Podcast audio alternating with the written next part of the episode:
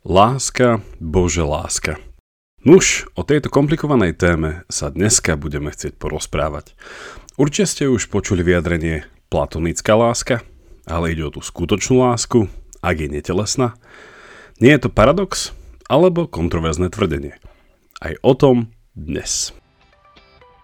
Počúvate pravidelnú dávku, vzdelávací podcast pre zvedochtivých, ktorý nájdete aj na denníku ZME. Ja som Jakub Betinský a v mojich dávkach sa pozerám na svet očami filozofie. Podporte našu tvorbu jednorazovo, trvalým príkazom alebo cez Patreon. A všetko info je na pravidelnadavka.sk Veľká vďaka, vážime si to.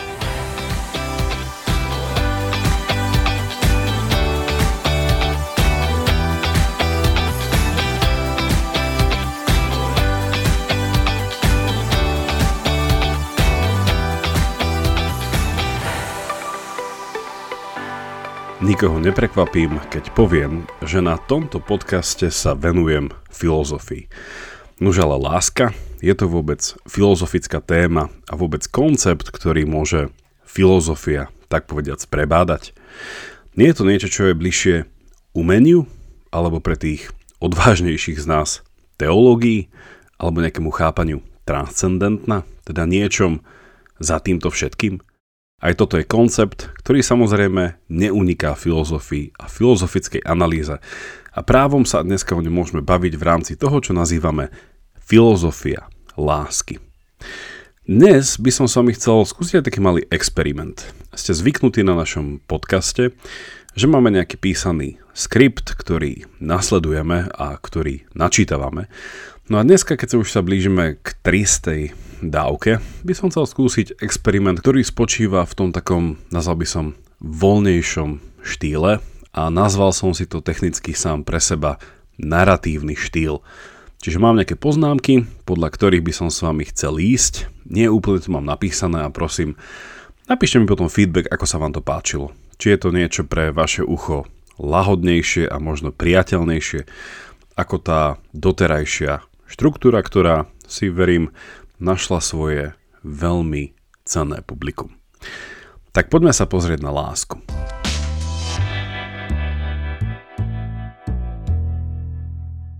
Tí z vás, ktorí už čítali nejednú tú knihu o láske, vedia, že lások existuje viacero druhov, alebo že môžeme rozlišovať rôzne typy lásky.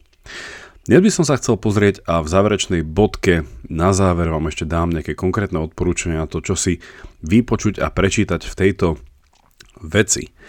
Ale dneska by som sa chcel pozrieť na taký klasický, nahal by som to až klasický kontrast medzi dvoma rozlišeniami lásky plus by sme si dali také tretie záverom, ktoré v niečom neguje alebo chce byť takou syntézou týchto dvoch No a možno si to dneska ani tak neuvedomujem, ale láska a chápanie lásky má svoj historický kontext. A aj dneska sme dedičmi istého chápania, ktoré tu bolo naprieč dejinami, storočiami, ba dokonca tisícročiami. No dostávame sa späť do 5. storočia pred Kristom, keď ne, nepôsobil teda len náš známy filozof Sokrates, ktorého uvažovanie spísal jeho žiak Platón, ale súčasne tu bolo aj viacero, mohli by sme povedať takých, že dramaticky tvoriacich ľudí. Ľudí, ktorí písali divadelné hry, komédie alebo tragédie. No a Sokratovým a Platónovým súčasníkom bol jeden z nich, ktorý sa volal Aristofanes. A tento Aristofanes je jednou z hlavných postav Platónovho dialogu Sympózium, ktorý je o neprekvapivo láske. Ba dokonca iný komentátor by povedal, že aj u Platóna či Sokrata téma lásky sa musí, alebo teda o téme lásky je možné hovoriť až vtedy, keď si všetci jej účastníci nejakým spôsobom odstránia svoje prirodzené, tak nazvime to rozmýšľacie bloky. Inými slovami, keď bolo na stole dosť vína. Takže čo o láske v tomto dialogu Platón dáva do úst Sokrata.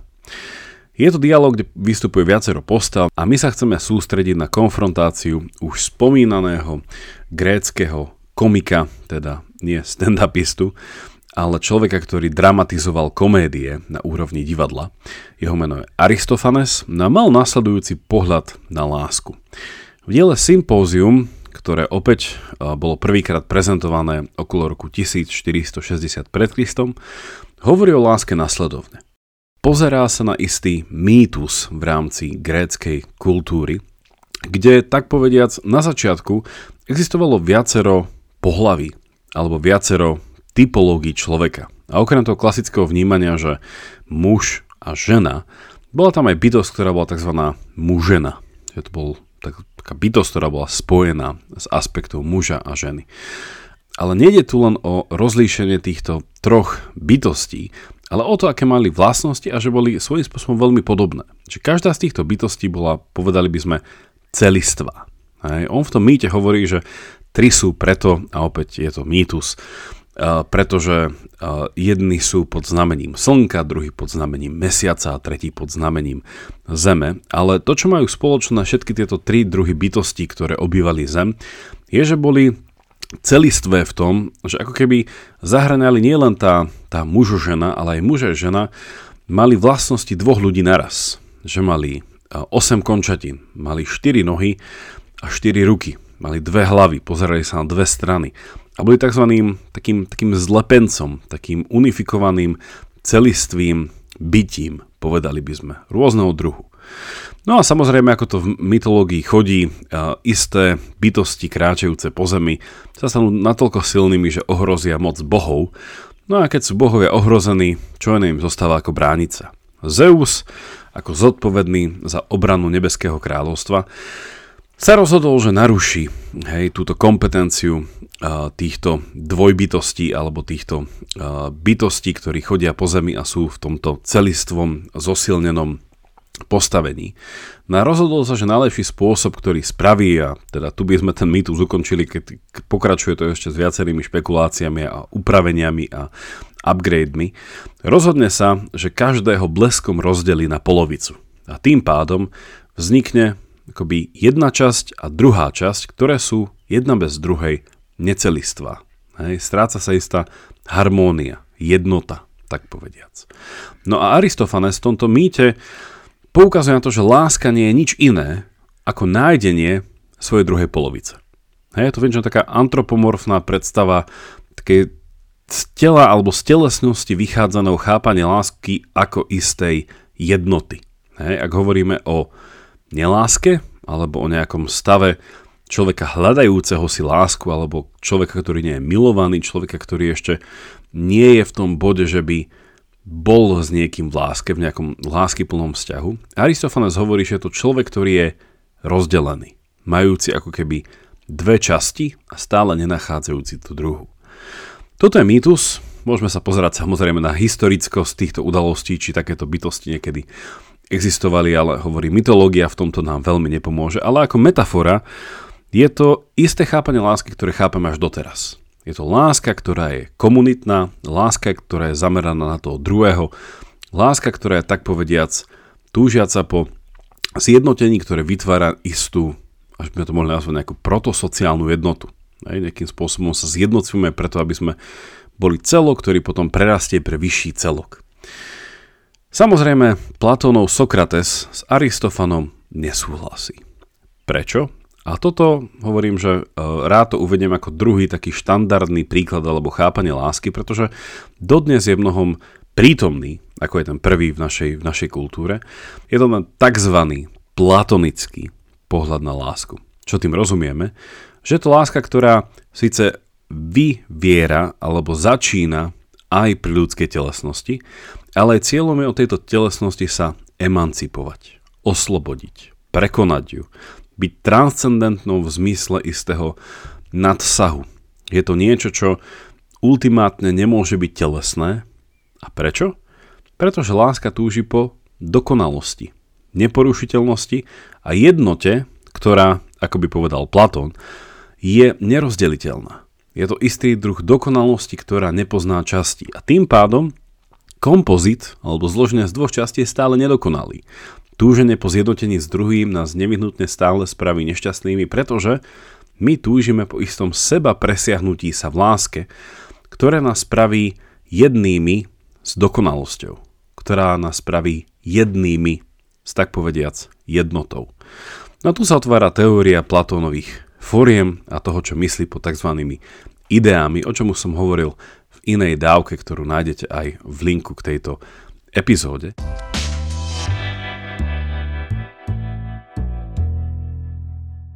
V skratke, ale keby som sa vrátil e, k tejto k tomuto druhému chápaniu lásky ako niečoho ultimátne netelesného a duchovného. Platón nám tu vštepuje, ako hovorí britský filozof Roger Scruton, nám vštepuje istý, istú prizmu chápania lásky, ktorá je kontradiktorná v tom, že telesná láska sama o sebe nemôže byť nevyhnutne ten skutočný prejav ľudskej lásky. Prečo? Pretože telesná láska je v mnohom animálna láska. Je to niečo, čo tak povediac robia všetky zvieratá. Láska ako spôsob rozmnožovania sa, láska ako spôsob mania nejakého dediča, láska, ktorá je inštrumentálna, láska, ktorá môžeme povedať, je tak povediac slepa. Ako by táto láska mohla byť tým dokonalým v našom svete? Tento pohľad na lásku a tento nejaký ten paradox lásky, alebo nejaký ten oxymoron v tom, že telesná láska, erotická láska, alebo eros, ako ju nazýva už Platón, nemôže byť tým najvyšším stupňom lásky, je niečo, čo máme zarité v dnešnej kultúre a spoločnosti aj dnes. Platón hovorí o tzv. sublimácii, teda sublimáciu prináša neskorší psychológ, o ktorom bude reč v záverečnej bodke. Ale Platón tiež hovorí o niečom ako o prekonaní presahovania transformácií tejto telesnej erotickej lásky na niečo vyššie. Hovorí a dáva nám metaforu tzv. kráčania alebo šplhania po rebríku. Kráčame vyššie, ale nevyhnutne musíme začať s prvým schodom, ktorým je telesná láska. Môžeme povedať slovami iného filozofa, záverom ale tento rebrík musíme odkopnúť, pretože len nástrojom. Na to, aby sme sa dostali tam, je ten rebrík stráca funkciu. Tak povediac, platonická láska, netelesná láska, je o láske, ktorá chce byť spojená s tzv. dokonalosťou, s nejakým ideálom, a to s ideálom nielen krásy, ale aj dobra. V tomto bode je dobre pripomenúť hlavne pre diskusiu a pre argumenty do diskusie ohľadne toho, či Platón alebo Sokrates v tomto duchu boli filozofi, ktorí boli nejakým spôsobom maskulínni a nedali do popredia ženský pohľad na vec. Rád tu pripomínam, že v tomto bode to bola práve istá diotima, ktorá Sokrata Platónovými ústami naučila, čo je to láska. Platón, a teda Sokrates, stretá istú diotimu, ktorá mu rozpovedal tento príbeh o tomto rebríku a od ktorej sa naozaj naučil, že láska ako taká musí byť transcendentná, musí byť netelesná, ak má byť skutočná. Čiže svojím spôsobom, ak berieme lásku ako na najväčší prejav našej ľudskosti, nuž aj samotný Sokrates sa to tak povediac naučil od ženy. Takže toľko krátky argument a historická vsúka v tomto bode. No a čo teda samotný Sokrates navrhuje ako lepšie druhy lásky, ako telesná láska? Prvom bode, samozrejme pre Sokrata, je tu zachovanie alebo snaha o istú nesmrteľnosť, a to formou dedičov. Človek chce mať deti nielen preto, aby nejakým spôsobom prevzali jeho nuž, majetok, potedili a tak ďalej, ale aby preniesli jeho pohľad na svet. Aby zlepšili to, čo on vyhodnocuje ako to, čo nefungovalo a pomohli spoločnosti napredovať. Inými slovami, Deti sú tu aj preto, aby v nich prežilo myslenie, alebo aspoň to gro, ten základ, to esenciálne zmyslenia rodičov. V zmysle nejakej sedimentácie toho najdôležitejšieho, ktoré chcú podať ďalej. Deti v tomto slova zmysle sú pokračovatelia nie ani tak rodu, biologického rodu, ako skôr istého ideového rodu. Teda spôsobu vyhodnocovania kultúrneho nastavenia ich rodičov smerujúc k stále lepšej a lepšej spoločnosti. Toto je prvý druh transcendencie, ktorý je vyšší ako telesná láska. Po druhé, Sokrates hovorí o tom, čo by sme mohli nazvať zomrieť s odsťou, alebo zomrieť slávne. Nejakým spôsobom zanechať po sebe odkaz, ktorý je zjednodušene povedané, hodný toho, aby nám niekto postavil sochu. Hovoríme teda o nesmrteľnosti vo forme nesmrteľnej slávy, obdivu. Nejakým spôsobom sme boli vrití do dejín a ľudia sa budú nás učiť. Boli sme inšpiratívni, niečo sme spravili. Je to niečo, aj keď sme nemali deti, stále môžeme hovoriť o tom, ako toto je tá vec, ktorou som sa zapísal. Nejakým spôsobom ovplyvnil som chod istej komunity, spoločnosti, krajiny a tak ďalej. Do tretice, a toto je najvyšší spôsob transcendencie telesnej lásky a formy lásky ako takej, Sokrates hovorí o tom, že skutočná, ale naozaj skutočná, už stále platonická láska, je o tom, že sa človek zaangažuje v prospech istých pokrokov v oblasti vedenia, teda vedy, a umenia, teda tvorivosti. Človek, ktorý po seba nenechá iba slávu a preslaví sa nejakou, nejakým činom, napríklad nejaký vojak, politik alebo nejakým spôsobom významný človek, ale na druhej strane niekto, kto pomôže rozvíjaním svojich na jednej strane racionálnych a na druhej strane istých umeleckých, iracionálnych alebo nadracionálnych vloh. Niekto, kto nám pomôže lepšie chápať, kým v skutočnosti sme. Niekto nám pomôže chápať, čo vlastne realita ako taká je, ako v nej máme žiť. Či je to spôsob, mohli by sme povedať, oceňovania Nobelovou cenou. Ľudia, ktorí si zaslúžia Nobelovú cenu, sú v niečom nesmrteľní. V tom, že nám pomohli vidieť seba samých lepšie, už ale na druhej strane nie sú to Nobeloví laureáti, ale rôzne ocenenia aj v oblasti literatúry, teda mimo Nobelovej ceny za literatúru, ale veľa rôznych fóriem umenia, ktoré nám pomohli tak povediac lepšie chápať seba samých.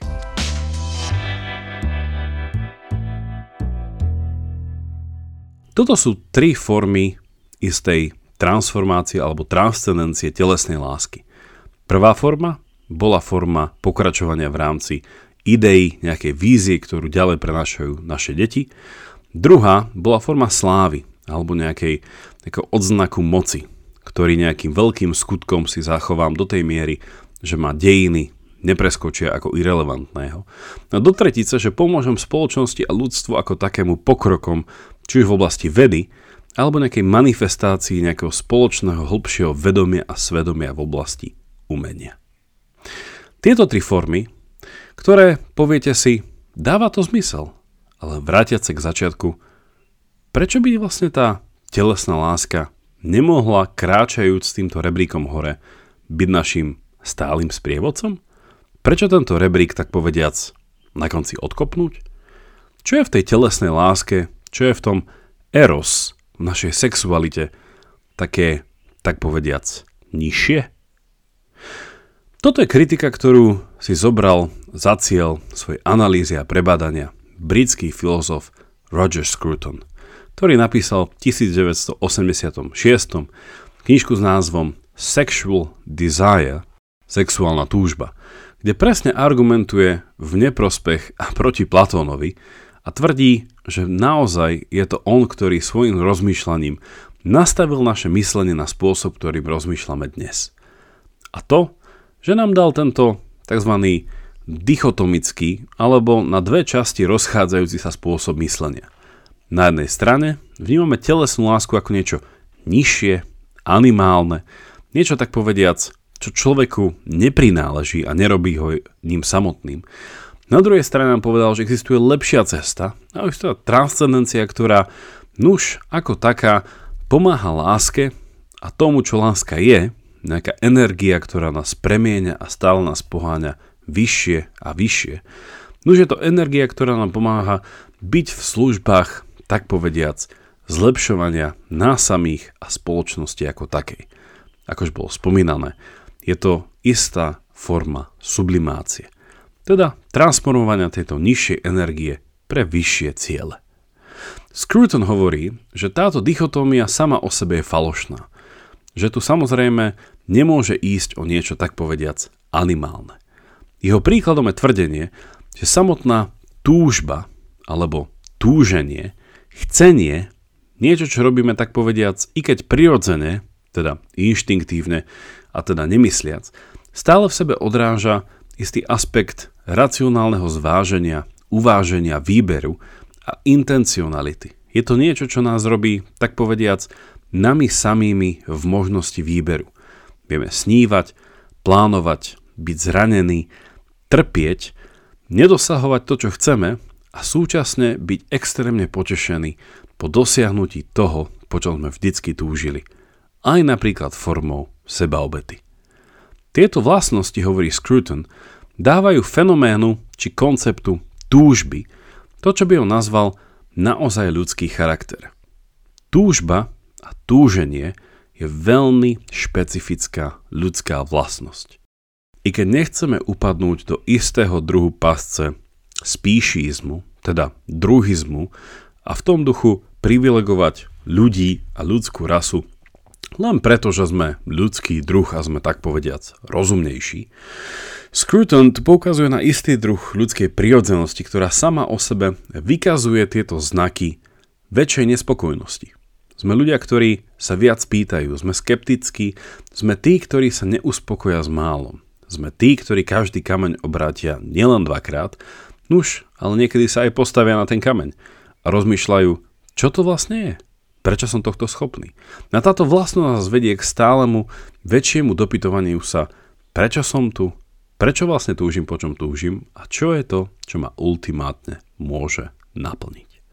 Scruton a odporúčam vám jeho knihu, ako aj v záverečnej bodke o chvíľku.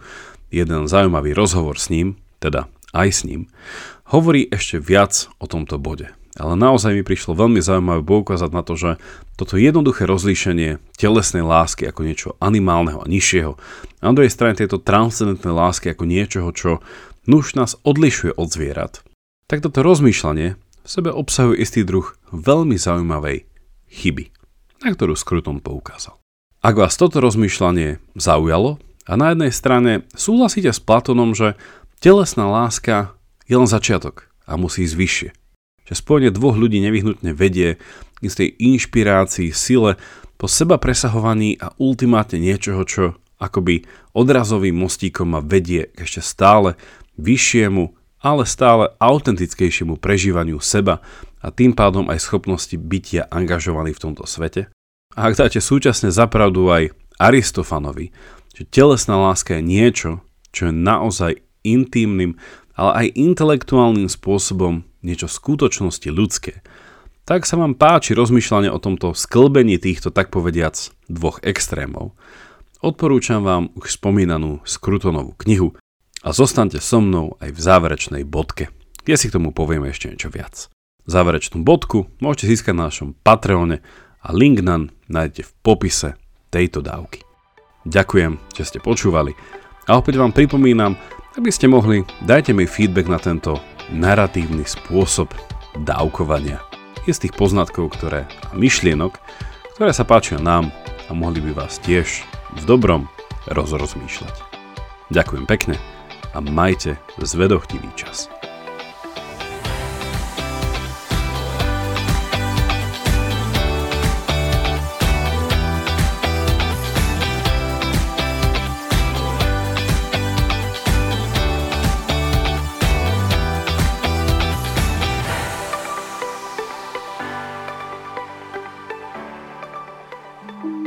Volám sa Barbara Mareková a v denníku ZME pre vás robím podcast Ľudskosť o tom, ako na naše mentálne zdravie vplýva rodina a spoločnosť. S odborníkmi a odborníčkami rozoberám, ako sa v rodinách dedí trauma a ako sa dá v dospelosti uzdraviť. Ale rozprávam sa aj s ľuďmi, ktorí vyskúšali terapiu a zaujíma ma aj celospoločenský pohľad, ako sa menia slovenské rodiny alebo ako sa v našej spoločnosti cítia Rómky, Rómovia či ľudia, čo sú kvír. Poďte sa učiť spolu so mnou, ako lepšie rozumieť sebe, ale aj ľuďom okolo nás. Podcast Ľudskosť vychádza každý štvrtok vo všetkých podcastových aplikáciách.